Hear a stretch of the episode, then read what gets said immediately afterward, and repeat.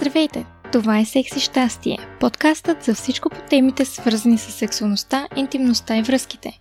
Аз съм Лия. А аз съм Теди. Аз съм психолог и специализирам в науката за секса и връзките. Изучавам и работя в сферата от години.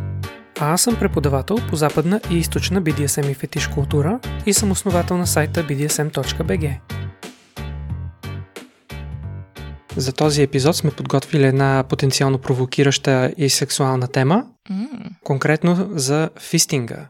Използването на ръце, проникването анално или вагинално с цяла ръка, я до китката или до по-малко, но по-конкретно, тъй като аз нямам толкова много опит, сме поканили моя колега съадминистратор на BDSM форума, Фист, и искаме да го поздравим за добре дошъл и да благодарим за времето, което ни отделя. Привет! Здравейте! Много Здравей! И на нас, мерси за участието. А, много сме благодарни за времето, което отделяш и за знанията, които ще споделиш днес с нас. И аз благодаря за поканата. За мен е чест и удоволствие да взема участие в поредния подкаст. Поласкан съм, де факто, от поканата. Благодаря още веднъж. Ами, ние Надявам, се... че мога да бъда полезен. Вярваме, че е така, защото аз имам наблюдението, че ти от много време се занимаваш с фистинг, имаш практика в вагиналния и аналния и си запознат с много видове и оргазми и човешката сексуалност. И затова искахме да се обърнем към твоя опит, за да можем да отворим съзнанието на нашите слушатели към нещо ново, евентуално, или ако имат отдавна интерес към фистинг, да осъзнаят, че не са единствените в България, а че хората, които имате интерес към фистинга, са много по света, макар да е трудно да направим статистика, защото нали, трудно е човек да си го признае. А и много малко институции и университети са достатъчно отворени, за да инвестират в такова проучване. Ако мога още в началото да те попитам, от колко време имаш интерес и опит в фистинга? Ами ако трябва да бъда максимално кратък и изчерпателен, горе-долу около 16 години практически опит. Имам предвид, практикувал съм с различни партньорки и различен вид фистинг. Да, това е много полезно да имаш опит с повече от един човек, за да не си помислиш, че ако си успешен с един, че ще си успешен и с други. Mm-hmm. Защото човешките тела са различни. Има значение, когато практикуваш с един човек или пък с няколко различни. Това ти дава и ти обогатява повече твоята култура, относно много неща, конкретно и за фистинга въжи. Да, а, ние решихме да записваме темата за фистинга, защото имаме страст към това да обогатяваме културата и нашата, и на хората, които имат желание да ни слушат, за тяхната сексуалност, защото и моето наблюдение е, че фистинга, когато човек има интерес и се занимава с него, може това да му донесе много допълнителни удоволствия, които не е получавал по друг начин. Mm-hmm. Може би си съгласен с това или греша? Пълно и тук може да метим една скоба, когато говорим за фистинг, все пак има предвид и альтернативна практика, сексуална альтернативна практика. Тя не е традиционно свързана смисъл, който сме възприели като сексуален акт.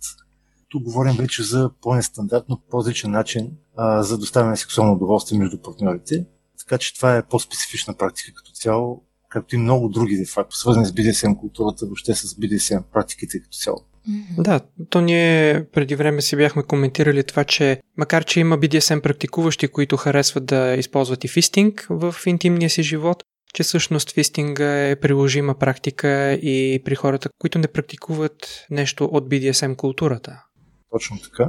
А, има хора, които по-скоро практикуват, като разнообразяват по този начин своят сексуален акт, като цяло фистинга може да бъде както от обща култура, така да се каже, интерес, толкова и от гледна точка на по-задълбочено търсене в тая практика специално за хора, които се интересуват по-сериозно. И когато говорим за различен вид фетишизиране на нещата. Mm-hmm. Защото едно е да го практикуваш като техника, просто като практика от любопитство, друго е когато ти е до такава степен тръпка, че си че го поставиш вече като твой фетиш, mm-hmm. като твоя необходимост, за да го практикуваш. Да, аз се опитах да дам някакво съвсем кратко определение в началото на епизода за какво е фистинг. Е, би ли желал да добавиш нещо? Как би дефинирал ти фистинг? Когато трябва да го обясниш на някой незапознат човек? За мен фистинга е альтернативен начин за доставяне сексуално удоволствие, чрез проникване на ръка или длан, да речем в въгалище или в анално отверстие. По принцип, всеки мисли, че би трябвало сам да се досети откъде до фистинг, от думата фист, което на английски означава юмрук. Като цяло това се характеризира с самата практика, чрез проникване, речем на и длан в отверстие. Оттам да сетне допълнително самата дефиниция, мисля, че е изяснена в подробности. Всеки може да отвори Википедия и да се информира поне елементарно, защото мисля, че там добре е обяснено mm-hmm. понятие. Аз мятам, че има много предубеденост прямо альтернативните практики като цяло по отношение на секса. И в интерес на истината едно от нещата, които за мен отвориха вратите, например, към BDSM, беше подкаст.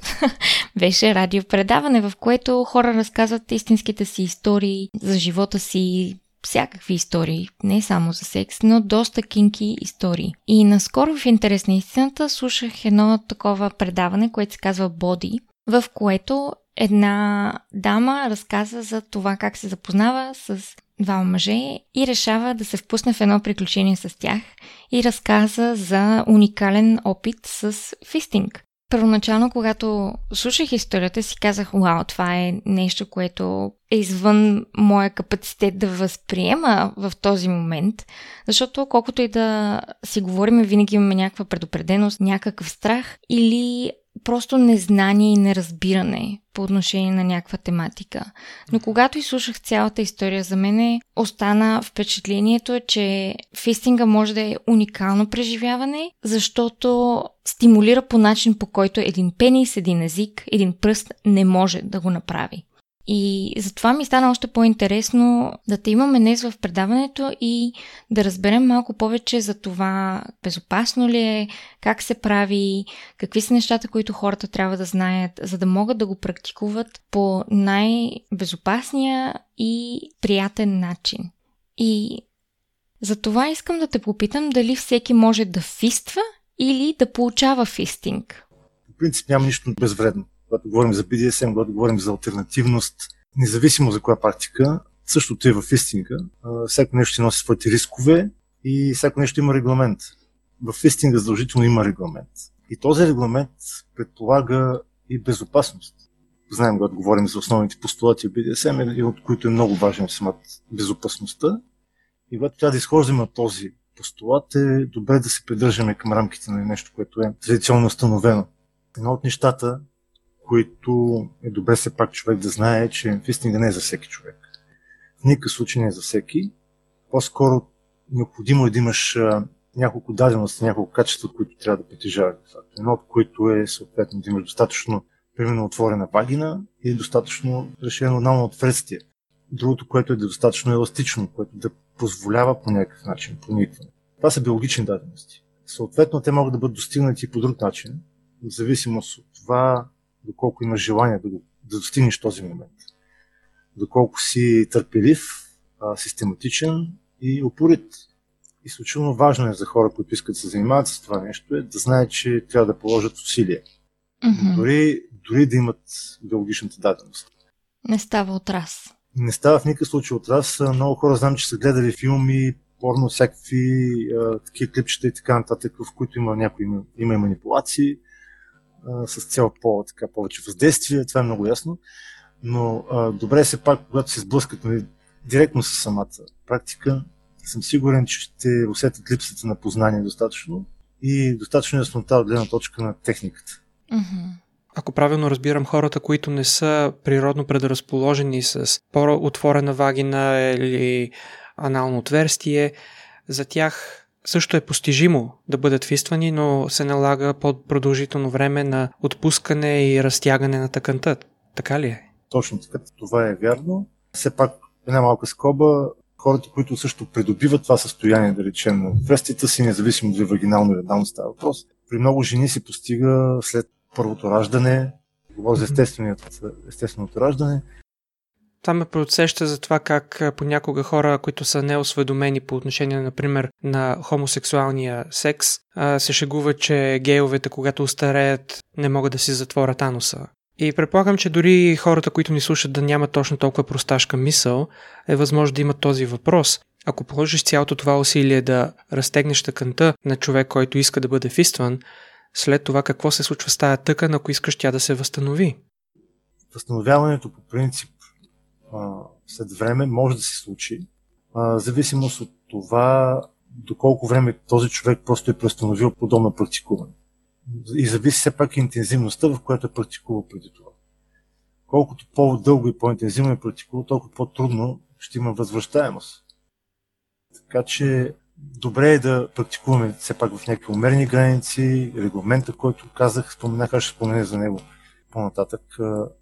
Така че този регламент не е случайно установен. Поне от хората, от, от фистингистите, които практикуват тази практика, хора, които са с опит, са споделили нали, като цяло какво е оптимално да се спазва като подобно правило и като подобен регламент. Ако искаш на стара възраст да можеш да си като всички останали разумно окей. Okay. Да, примерно, да. Въпреки, че има едно старение на тъканица, това не може да го, да го избегнеш при всички хора е така. Но със сигурност след време това ще окаже някакво влияние все пак да на, на самото отверстие, т.е. то ще бъде просто по-отпуснато или а, самата мускултура ще бъде по, по-развита. При мен възниква въпроса, не съм биолог, психолог съм, но при мен възникна въпроса, има две неща, за които говориме тук. Има тъкан, има мускул. Мускулите се тренират. И вагинално и анално имаме много здрави мускули в тазовото дъно, които могат да се тренират, за да достигнат до контрола, който може да искаме. Например, след раждане много жени започват да тренират тазовото си дъно, защото има често, така да се каже, наранявания по дъното и може да доведе това до изпускане на урина неволно, когато се смеят, когато кихнат или се прокашлят. Може да изпитат случва се вагинален пролапс след раждане и за да се възстановят тези наранявания, трябва да се тренират мускулите и тазовото дъно, за да може човек да се върне към един живот без изпускане и без проблеми и да бъде здрав. От гледна точка на фистинга обаче не може да се сравнява с раждането, защото за раждането повечето хора никога не биват подготвени, както фистинга се случва, защото ти не започваш с един юмрук и се опитваш веднага да го вкараш и а, да очакваш, че човека ще изпита удоволствие и няма да има наранявания. Както казахме по-рано, не се случва от раст, става въпрос за трениране на мускула долу, да се отпусне на тъканта, да започне да възприема нали, такова разтягане и според мен въпросът е до там, докъде хората разбират тялото си, докъде разбират биология и докъде знаят как да тренират, така да се каже, мускулите, за да бъдат здрави по принцип. Не само когато практикуват фистинг, но и когато, да речеме, са родили или може да са имали травма поради други причини в тазовото дъно. Затова е важно да знаем, че има различни видове грижа за телата ни и да знаем как да се погрижим за тях след всеки един опит. Независимо дали то е ванила или пък е кинки или пък седи във въздуха като фистинга. Всичко зависи от желанието. Доколко хората имат желание да се грижат за своето здраве, за своят комфорт в това отношение, отношение на своята полова култура. Когато говорим вече за фистинг, то говорим за хора, които, най-вече за хора, които искат да си доставят по-нестандартно удоволствие чрез тази практика. Mm-hmm. Нека се опитам да задам обобщаващия въпрос. Възможно ли е за един човек, който не е практикувал фистинг, общо средностатистически човек, да го постигне, да му се наслади, евентуално да му се наслаждава сравнително често и на стара възраст да бъде в сходно здраве с тези, които не са практикували фистинг? Потенциално всеки един човек може да практикува фистинг. Той има тази даденост, де-факто, отверстите са на, на лице, ръката си е на лице. Въпросът е вече първо да има, разбира се, желание и второ да знае технологично как може да достигне този момент. Добре е все пак в началото да има познание, че той трябва да може все пак да се отпуска. А хората обикновено нямат този навик да се отпускат. И mm-hmm. това до някъде води до а, травмиране и в един и в друг смисъл, в психологически аспект и в физически аспект. Затова обикновено нещата стават с проби. Началото с нещо по-малко. На много хора специално така ги, аз лично ги съветвам да започват точно с, такива малки неща, да пробват в началото и как ще се почувстват, по какъв начин ще възприемат това нещо. Ако това им достави някакво удоволствие, може да упослят, може да продължават. Това ме подсеща за няколко неща. Да попитам и да коментирам. Това, което знам за нови практики, които човек не е практикувал до сега, с които да си носи сексуално удоволствие, е много полезно и помага, ако първо постигне някаква възбуда на своето тяло, подготви го да, да е настроено за удоволствие и тогава постепенно започне да опитва с новата практика. Защото ако започнеш без да си загрял, без да си настроил съзнанието си за удоволствие, колкото и да стимулираш по тези зони, е възможно да ти се стори абсолютно досадно, дразнещо и безсмислено. И предполагам, че и с фистинга е така. Ако, нали, защото коментирахме това, ако изпитат удоволствие. Ако искате да си дадете шанс да изпитате удоволствие, е хубаво да подготвите съзнанието си с mindfuck, който сме коментирали в предишен епизод, да се възбудите умствено и физически с стимулация, която ви е позната, която мозъка ви разпознава и знае да ви подготви за свършване и оргазми. Точно това е предвид по това, че много малко хора са свикнали да се отпускат. Говоря точно за това казах в ментален и в физиологичен аспект. Mm-hmm, mm-hmm, Когато да. можеш да си даваш някакви стимули в ментален аспект, в смисъл такъв да можеш да се възбуждаш по някакъв начин, да провокираш своята възбуда, своето ментално състояние, оттам насетне това ще те предразположи все пак да се отпуснеш и физически. Да. Има връзка между менталния момент и между физиологичния момент. Те трябва да бъдат в синхрон, за да може да се постигне наистина желаният резултат. Mm-hmm. Това е въжи във всяко, всяко нещо, не само за фистинга. И а, гледна точка не на психологията, ако трябва да го засегна това, този момент, аз лично съм изключително много така да се интересувам в тази сфера. За мен е много важен психологически момент. Mm-hmm. И психологическата настройка между партньорите. Единият по някакъв начин предразполага, другият, нали, впистващия, впиствания. В това отношение, когато те постигнат точно тази хармония между тях, това им гарантира по-добър успех. Добре е да се използват съответно всичко да става много, така да се каже, много внимателно. Аудиовизуалният контакт трябва непрекъснато да бъде включен. Да следиш езика на тялото на партньора ти. Езика на тялото, неговата, неговите жестови артикулация, изражение, всичко. Все пак, за да знаеш и докъде вървиш. Смисъл, дали на човека, дали на смисъл на партньора му е приятно, не му е приятно, от какво има необходимост, дали трябва да задържиш, дали трябва да бъдеш по-агресивен и така нататък. Mm-hmm. Тези моменти е добре да бъдат синхронизирани между партньорите, за да може все пак не да стигне до желания момент. Което за мен означава, че за да стигнете до фистинг с един партньор, трябва да се познавате много добре, да разпознавате езика на тялото му, да имате добра комуникация, да си имате доверие, да имате установена дълбока връзка, в която нещо толкова интимно и в интерес на истината трудно за постигане на хора, които те първа започват, може да се случи. Не може да очакваш, че ще се запознаеш с някой в петък и в неделя ще правите фистинг, когато нито един от двамата няма нито опит, нито практика и знание в този аспект. И това е много важно хората да го чуят и благодаря, нали, че обясни за всичките тези неща, които трябва да се случат. Има много, които смятат, че може да се запознаеш и един ден по-късно да ги правиш тези практики с някой, който няма опит. И после айда в а, спешното отделение за разкъсвания. Да. Но нека да задам един въпрос, който най-вероятно е в ума на много от нашите слушатели и той конкретно е но защо по дяволите? Крайна сметка, да, ние коментираме какво е важно и как се възстановяваме, но в крайна сметка, защо по дяволите да започваме изобщо да правим такива неща? Какъв е смисъл? Какво е удоволствието? С какво е толкова различно това? Да, да трябва да се учиме на нови неща, да развиваме сексуалността си в област, която не сме още се замислили преди, ако е такъв случая. Точно тук стигаме до разковничество на нещата, защото все пак това е практика, която пак бях споменал в началото, че много е важно доколко се фетишизират подобно нещо, защото това не е стандартно, това не е общо прието, това не е традиционно. И затова става въпрос по-скоро за хора, които изпитват някакъв афинитет, изпитват някакви влечения към нещо подобно, имат някаква фантазия, нещо да им се случва в живота, което по някакъв начин ги е насочило към мисълта и ги е грабнал. И имат желание да изпитат нещо подобно. Затова провокацията е изключително важна. Това от моята гледна точка се пак от това хора, които познавам, които практикуват, при повечето се случвало нещо с, с тях в определено време в самото начало. И това ги е провокирало.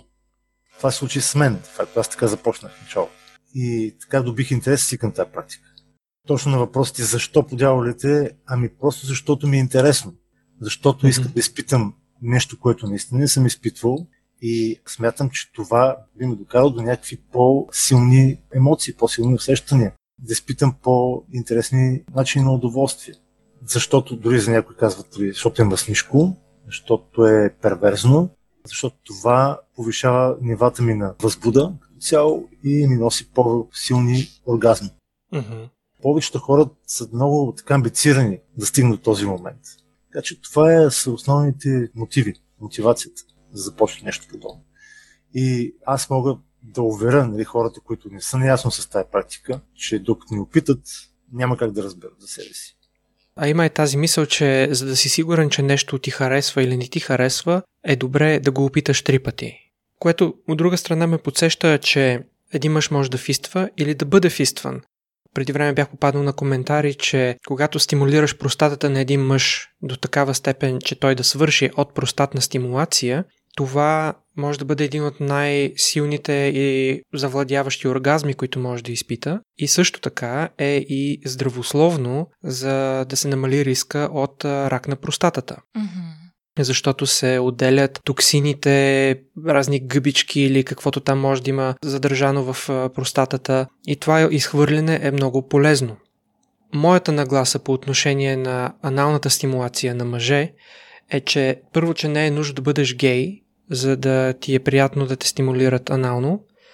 Не е нужно, както бях коментирал в предишен епизод, когато те стимулират анално, да си представяш, че си жена или да се държиш като жена по време на секс, за да си окей okay с това да те стимулират анално. Изцяло въпрос на избор и на начина по който ти решаваш да реагираш е това дали е гейско или не. Ако имаш страхове, дали ще мислиш себе си за гей, след като са те стимулирали анално. И това е моето послание, че това, че си позволил да те стимулират по този начин, не те прави гей, освен ако твоята нагласа е на гей. И това не е пак лошо нещо, въпрос на себеусещане. В този ред на мисли, според мен е важно да вложа тук, че когато става въпрос за сексуална ориентация, за това дали човек е гей или не, става въпрос за привличане към същия пол, а не за това какви практики изпитват и правят хората. Така че е много важно хората да започнат да разграничават практика от ориентация, защото са много различни неща. Както каза Теди, ти може да се наслаждаваш на анални удоволствия като мъж и да не си гей. Защо? Защото реално погледнато в аналния канал и простатата, откъдето се стимулира, могат да ти донесат изключителни удоволствия. Виждала съм мъже, които свършват по този начин и то на живо и е изключително силно да го видиш, а пък не знам какво е да го изпиташ. В този контекст, специално за хомосексуализма, искам да кажа друго. Това, че мъжете имаме реалност, това трябва ли да ни лишава от удоволствието, каквото примерно могат да изпитат само жените? Mm-hmm. Аз съм на мнението, че ние мъжете имаме по-малко точки, от които може да изпитаме удоволствие от нашето тяло. И аз поне не се свиня да изпитам удоволствие от каквото тялото ми може да ми даде, без да имам нагласата, че съм гей. Ти не си гей, Теди, защото не си падаш по мъже. Може ли отново да се върна към това, че ориентацията е свързана с това към кого си привлечен, а не това какво правиш в леглото.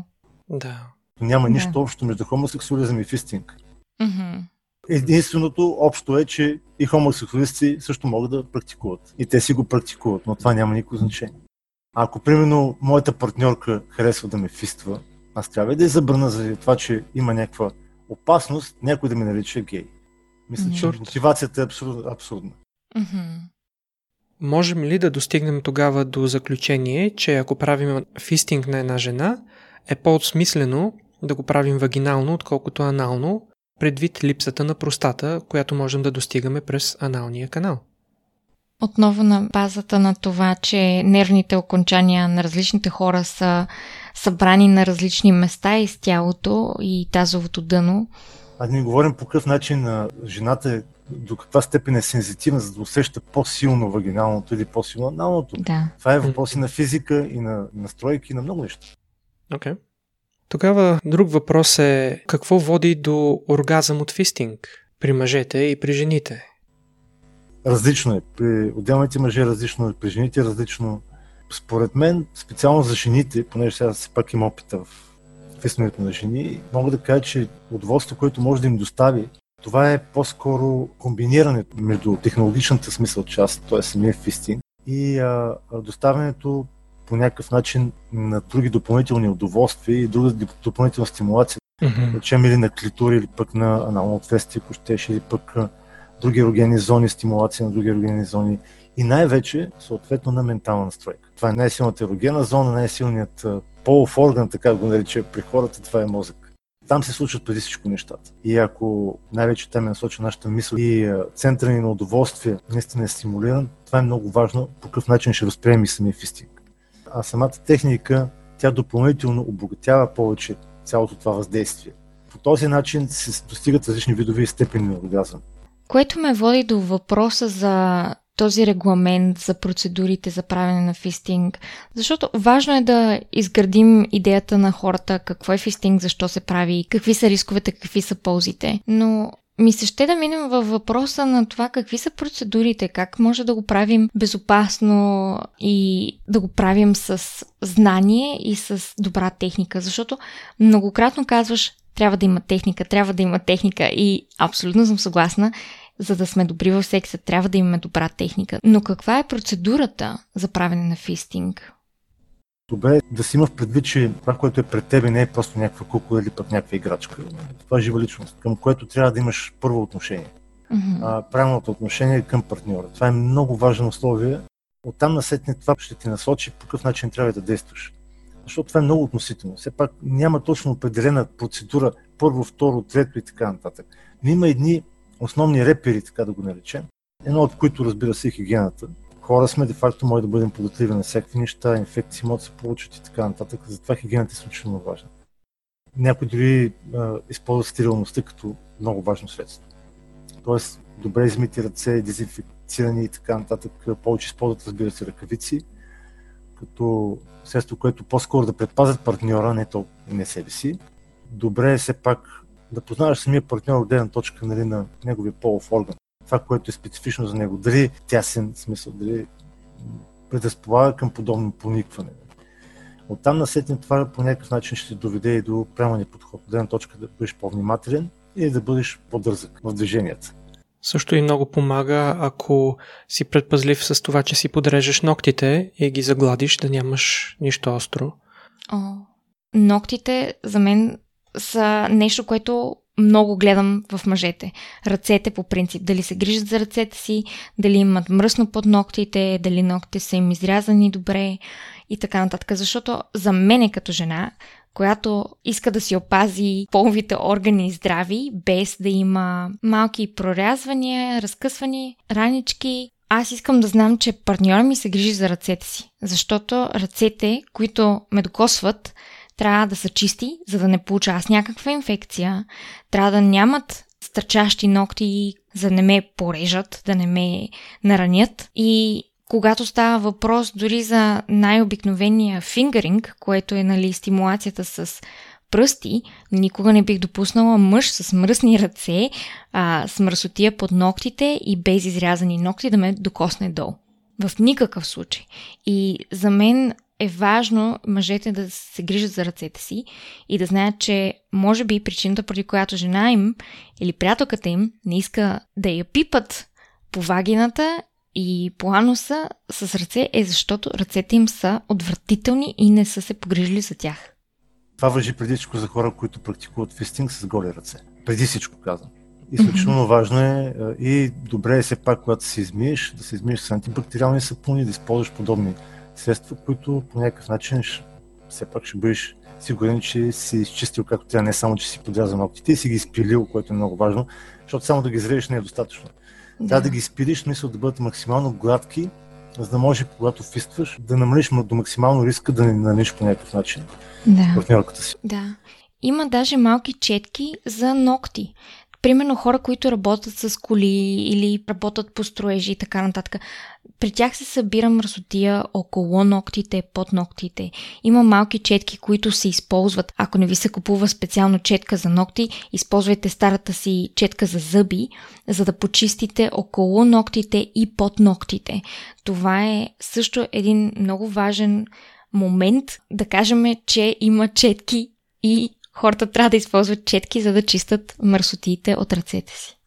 Друго, което исках да вметна е това, че може би се използват същите принципи, които аз използвам, когато прониквам с пръсти вагинално или анално в мои партньорки, особено когато имат притеснение, че са по-тясни или по принцип, когато прониквам анално, където по принцип в началото без тренировка е тясно, може би същите принципи се използват и при фистинга и които по-конкретно са в началото да опитам, ако наистина е много тясно, с котрето, с много лубрикант, да намажа около отверстието, особено ако е анус, да се опитам да вкарам малко лубрикант и навътре с пръста, да проникна бавно, леко, да дам шанс на човека да отпусне сфинктера си или поне този, който може да контролира, постепенно да навляза, да изчакам малко, да му дам време да, да стисне с мускул, да отпусне мускула, да изкарам пак, да вкарам по-голям пръст по същата процедура, след това евентуално да опитам с два пръста, събрани един до друг.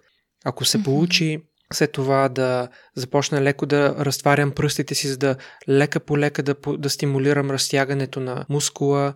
След това, когато усетя, че съм го отворил достатъчно, за да мога да вкарам три пръста, преминавам към 3 и така постепенно към 4 да. и по този начин, поне с една партньорка сме достигали до фистинг, горе-долу до китката ми. Но това ставаше много постепенно и тези принципи аз използвам и при всеки човек, с който съм практикувал подобни практики. Mm-hmm. И другото, което бих казала много помага е дишането. Дишайте с партньора си. Дишане е на дълбоко, на отпускане, цялото тяло може да се контролира и да се регулира чрез използването на дъха.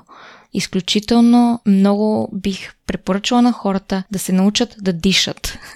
Защото, да, правиме го от първия момент, в който сме извъннали а, майките си, но много хора не знаят как да дишат.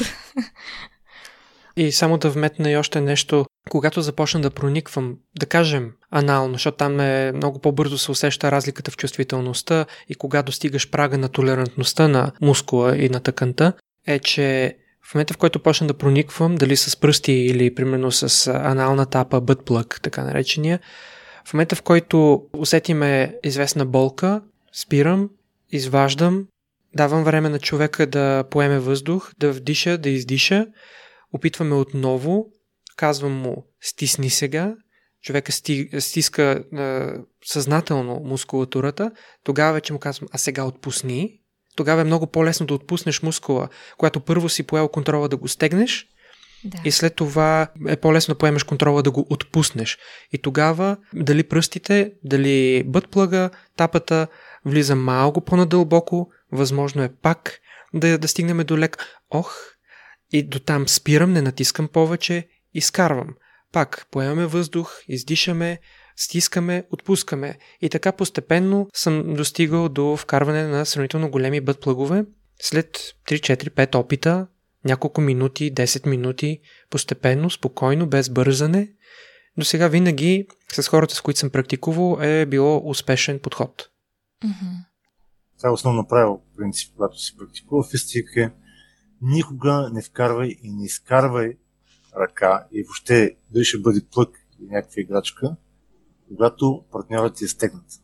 Защото има опасност или да се получи някаква мускулна травма като схващане, мускулно схващане, или евентуално разкъсване, зависимост от това какво, колко голямо нещо си вкарал в смисъл ваген или в анус. Винаги mm-hmm. гледай партньорът ти да е максимално отпуснат, преди да действаш подобни неща, смисъл преди да изкарваш или да вкараш. Освен, ако това не е ваша цел. И ако освен партньорът ти няма за цел да изпита болка, което е много важно. Има такива, които обичат да се стегнат и тогава да изкараш примерно ръката е рязко. Това звучи доста като крайна екстремна практика, дори сред практикуващите на... Но отпускането е изключително важен момент. Ако партньорът ти не е отпуснат, по-скоро задърж. Стой така, докато си отпусне. Ти ще го сечеш. А има го това, че човек често забравя да поема контрол на тануса си, ако използвате него за тази игра, и човек инстинктивно си стяга мускулатурата. И в тези случаи отново му казвам, добре, отново стегни, защото той вече се е стегнал, но контрола, който поема не е осъзнат, затова го карам да осъзнае контрола, като му кажа сега целенасочено стегни, окей, а сега отпусни. Винаги това ми работи добре.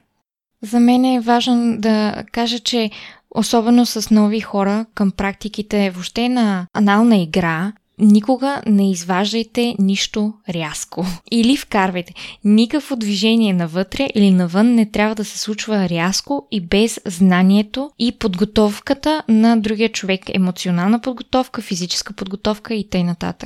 Всичко трябва да се случва много плавно, много бавно, много осъзнато. Това, което казвате и в момента по отношение на осъзнатостта и осъзнатия контрол е изключително важно и ако не сте слушали внимателно, трябва да го чуете отново. Възможно е хората, които имат интерес към анален фистинг, да се притесняват от това, че ще срещнат фекалии вътре. И доколкото съм наясно, това може да бъде избегнато в голяма степен с подходящата клизма, дали кратка, бърза за 10 на 15 минути с 300-400 мл вода, използвана от душа, или вече ако ще се прониква доста надълбоко анално, да се използва по-дълготрайна клизма, която изисква и повече време водата да излезе.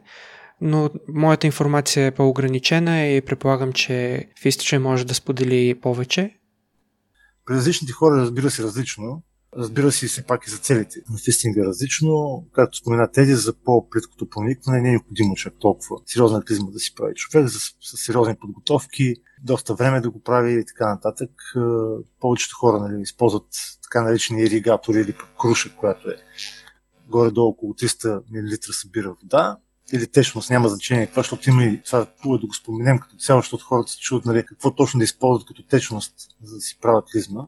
Някои използват абсолютно само вода, други пък са на вода, трети пък с някакви други различни течности и така нататък, но това вече е отделен въпрос. Мога да споделя от моя личен опит и въпросите, които съм имал за това какво да използвам като най-просто решение за клизма и то е да отвиете слушалката на душа, да използвате само мъркуча, да настроите водата на хладка температура или горе-долу с телесна температура да бъде може да вземете една чаша, която да е около 300-400 мл и да видите колко време ви трябва с дадената струя да я напълните. И след това вече може да вземете клекнала позиция, например, във ваната е удобно, да притиснете накрайника на маркуча към ануса. В един момент ще усетите, че водата навлиза и отброявате толкова секунди плюс-минус една, за да можете да сте сигурни, че сте напълнили толкова вода, колкото сте очаквали и чрез чашата за да не препълните, за да не се достигне до по-дълга клизма, за която ви трябва повече време цялата тази течност да излезе. В рамките на около 300-400 мл, доколкото съм наясно, аз все пак не съм медицинско лице, но това е моят опит, е достатъчно да се задържи водата в долната част на дебелото черво, за да не се налага да чакате твърде дълго време да излезе. Да. След това задържате водата, може да сте на туалетната седнали, да изчакате докато червата ви започнат да стягат и да се опитват да изхвърлят водата мисля, че помага това да задържите, докато вече не можете да я задържите. И тогава спокойно отпускате, оставяте да излезе каквото излезе и може, ако искате да сте по-педантични, да повторите процеса. Трябва да се направят някаква клизма по някакъв начин, те ще намерят кой е най-удачен за тях. Има хора, които използват дори оскъбителни чайове, има хора, които взимат английска сола и така нататък. Това е по много бърз такъв начин, който mm-hmm. със сигурност са спокойни, че техните черва са изчистени и няма никакъв проблем. А, други варианти, както ти спомена, с душа, може и с иригатора, по най-различни начини. Само исках да вметна последно това, че не е здравословно да си правите клизми често. Защото това нарушава баланса на здравословните бактерии във вашето тяло. Даже мога да го кажа де-факто колко е полезно като цяло. Може да се прави два пъти в месец. Mm-hmm. Или през 10 дена, не повече. Mm-hmm. През десетина дни, това оптималното време, за което можеш, е здравословно да си правиш клизми. Други има хора, които прекаляват, за голямо съжаление, го правят всеки ден. Мисля, че това е прекалено. Това е вредно. Вредно е, защото по този начин те си увреждат черната флора, така наречена, и по този начин самото почва не може да функционира нормално. появяват се смущения, създават се условия за възникване на други заболявания, което не е желателно. Именно поради тази причина се смята, че е добре се прави три пъти в месеца някъде, най-много, за да може все пак нашия организъм да си възстанови своята черна флора и да си действа с абсолютно нормално да. Един по-тежък въпрос, все пак, включително когато и правя и семинари за връзване, обичам малко все пак да наплаша хората за реалните опасности, за да са наясно с рисковете, защото, както и с BDSM, аз следвам повече постулата нестандартни интимни практики с осъзнат риск. Защото постулата разумно, безопасно и по взаимно съгласие не е много адекватен, защото има много практики, които няма как да са напълно безопасни. Затова трябва да знаеш какви са рисковете, да знаеш какви са последствията и да си окей okay, да поемеш отговорност за тях. Mm-hmm. Затова се сещам за въпроса за пролапса, което от малкото ми разбиране по въпроса означава част от червото ти или от вагината ти да загуби връзката вътре с тялото ти и да започне да се подава навън. Това вече значи, представлява изгубване на еластичност на тъканите и нормалното функциониране на мускул, мускулатурата. Това се постига чрез много прекомерно практикуване, в смисъл такъв а, прекалено практикуване и екстрено практикуване на, на фистинг. Тоест, изключително често. Mm-hmm. Затова не случайно го споменавам, че фистинга си има своите рискове и своите негативни последствия, когато се прекалява с него. Именно по тази причина и ще кажа също така, че добре да се следва един, една част от регламента е фистинг да се практикува около някъде 4 пъти в месеца, не повече, за да има възможност все пак мускултурата да се възстанови своята първоначален здравословен вид и оттам насетне вече да може да си функционира нормално, да няма някакво увреждане на тъкани, на органи и така нататък. Това мисля, че mm-hmm. трябва много сериозно да си има в предвид. Аз само исках да вметна това, че се усетих, че направих едно изказване, което не беше пълно по отношение на нестандартните интимни практики с осъзнат риск. Забравих да допълня и с взаимно съгласие. Не забравяме за взаимното съгласие, просто пропуснах да го преведа. От Risk Aware Consensual King. Когато става въпрос за безопасната практика, смятам, че е важно да отбележим, че трябва да се използват лубриканти. Има много видове лубриканти, за това ми се ще да те попитам, знаеш ли можеш ли да препоръчаш какъв тип лубриканти на каква основа трябва да се използват за по-безопасна и безболезнена практика? Пак със сигурност мога да кажа, че е много специфично. Зависи от предпочитанията на всеки един. Има хора, които повече им харесват лубриканти на водна основа, други на мазна основа, но като цяло хубаво да се водим от това доколко те са полезни, доколко вършат работа, доколко са необходими за самата практика. Лично аз предпочитам да ползвам лубриканти на мазна основа по простата причина, че те по-лесно се възприемат от самия организъм, от самата лидерица. Тези, които са на принципа на водна основа, те са различни полимери и така нататък. Аз лично не съм много съгласен с подобно производство. Не знам, може би най-вероятно поради факта, че са до някъде неутрални към самата биологична среда. По принцип, все пак си е въпрос на предпочитание. Преди всичко, лубриканта се използва с цяло по-добро триене. Когато има съответно проникване на нещо, няма значение дали ще бъде на ръка, дали ще бъде на играчка, дали ще бъде на пенис. С цел все пак за по-лесно проникване, за по-безболезнено и по-безопасно. Аз лично препоръчвам лубриканти на мазана основа, защото от своята практика съм стигнал до извода, че тези лубриканти издържат повече време. Тези, които са на водна основа, когато ги използваме, те по-лесно попиват. В смисъл така, че по-лесно извитряват. Да. А, изпаряват се. По този начин тренинето не е толкова след време, съответно. Не могат да издържат толкова дълго време и след време а, се усеща повече сухота. Да, трябва да добавяш непрекъснато още и още. добавяш, при което едно, че примерно да речем, използваш много голямо количество, ще струва сигурно по-скъпо, предполагам, ще ти коства по-така леко неприятни моменти, докато при мазната основа е достатъчно да използваш по-малко количество, съответно ти предоставя по-добро триене. В смисъл такъв издържа повече време. Да, някои хора не го предпочитат. Основната причина е, че по-трудно се измива. Тези на водна основа се мият по-лесно, с сапун, с вода става, не е смисъл, дори само с вода може да се разтвори, да може да си го контролираш колкото искаш да ти е рядко. Или ако искаш да запазиш да ти е по-гъсто, да ти е по-плътно, да ти е по-интересно, смисъл като проникване, по-мазно, докато при тези, които са на мазна основа, нямаше такъв момент. При тях трябва задължително използваш сапун или някакви други а, препарати, които да могат да те почистят нормално, но аз честно мога да... Моето мнение е, че все пак мазнината се възприема по-добре от кожата и тя по някакъв начин е по-полезна. Mm-hmm. И по-лесно се възприема дори от черната флора, когато използваш примерно при анален фистинг или пък от лигавицата, да речем, в вагината. Аз също се сещам, че можем да споменем, че има и още по-интензивни практики от нормалния фистинг. И то е двоен фистинг, когато тялото на човека може да поеме повече от една ръка, две. Чувал съм слухове за повече, но реално не знам лично. А пък също съм чувал и за практики, в които се използва стъпало. Моето наблюдение е, че има немалко хора, които практикуват фистинг. Не мога да кажа точно колко, но също наблюдението ми е, че хората, които използват стъпало, са значително по-малък процент, но също така не са един или двама луди, както някой би си помислил. Реално отново има среди общности, в които хората обменят опит, визия, ментална нагласа, с която да му се насладят. Така че целта на посланието ми към нашите слушатели е, че хората, които практикуват фистинг, особено и с стъпало, не са двама-трима на кръст по света, а са много. Пак са малцинство сред а, практикуващите фистинг, но реално си има общности, в които хората споделят опит, практики за безопасност, ментална нагласа, с която да му се насладят. Това са по-екстремните степени на по-високо ниво в истин практиката. То е за по, наистина по-опитните. Тези, които са по-навлезнали в нея и имат съответно сериозен опит. И съответно дадености, както казахме в началото, не, не се препоръчва в никакъв случай за неподготвени хора.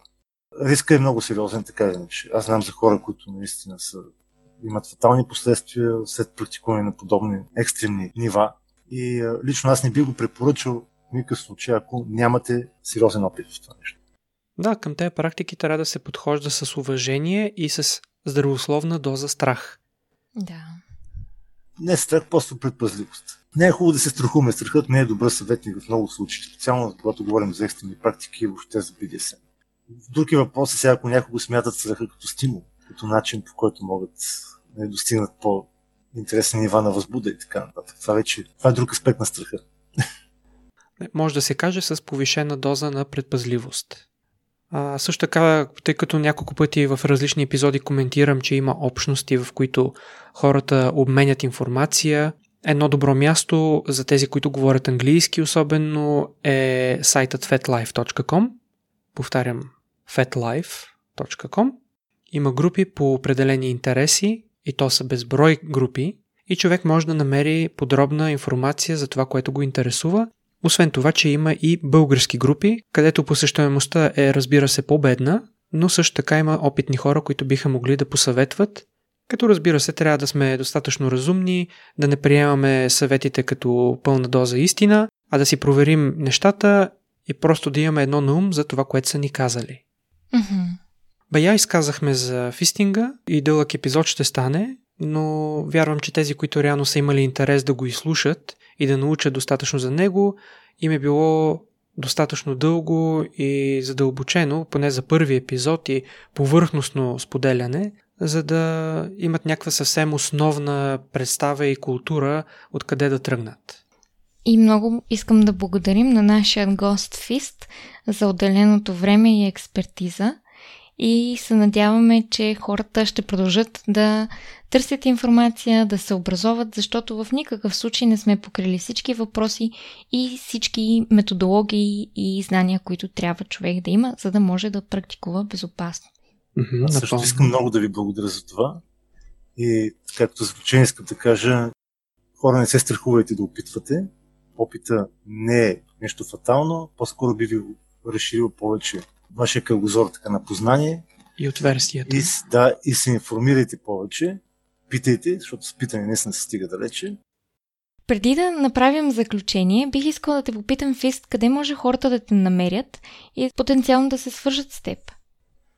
Спокойно могат, ако разбира се не има проблем, тези от, от вас, които имат интерес и се интересуват тези неща, може да се регистрирате, ако не сте регистрирани в BDSM.BG. Там съм под ник Fist на латиница или пък, примерно да речем в FetLife, там съм Fist TV И също съм така част от българската общност. Там може също много лесно да се намери. Значи, ако имате някакви по-специфични въпроси, готов съм да отговоря на тях, доколкото ми е, разбира се, възможно. Страхотно. Чудесно. Много благодарим. И аз благодаря. И отново благодарности и към нашите слушатели за времето, което отделихте с нас и за отвореността на вашето съзнание да ни изслушате до край. Благодарим и до скоро чуване. Чао, чао. Абонирайте се за нашия подкаст и ни последвайте в предпочитаните от вас мрежи, като потърсите секс и щастие на кирилица или вижте всичките ни линкове на multi.link наклонена черта секс и щастие.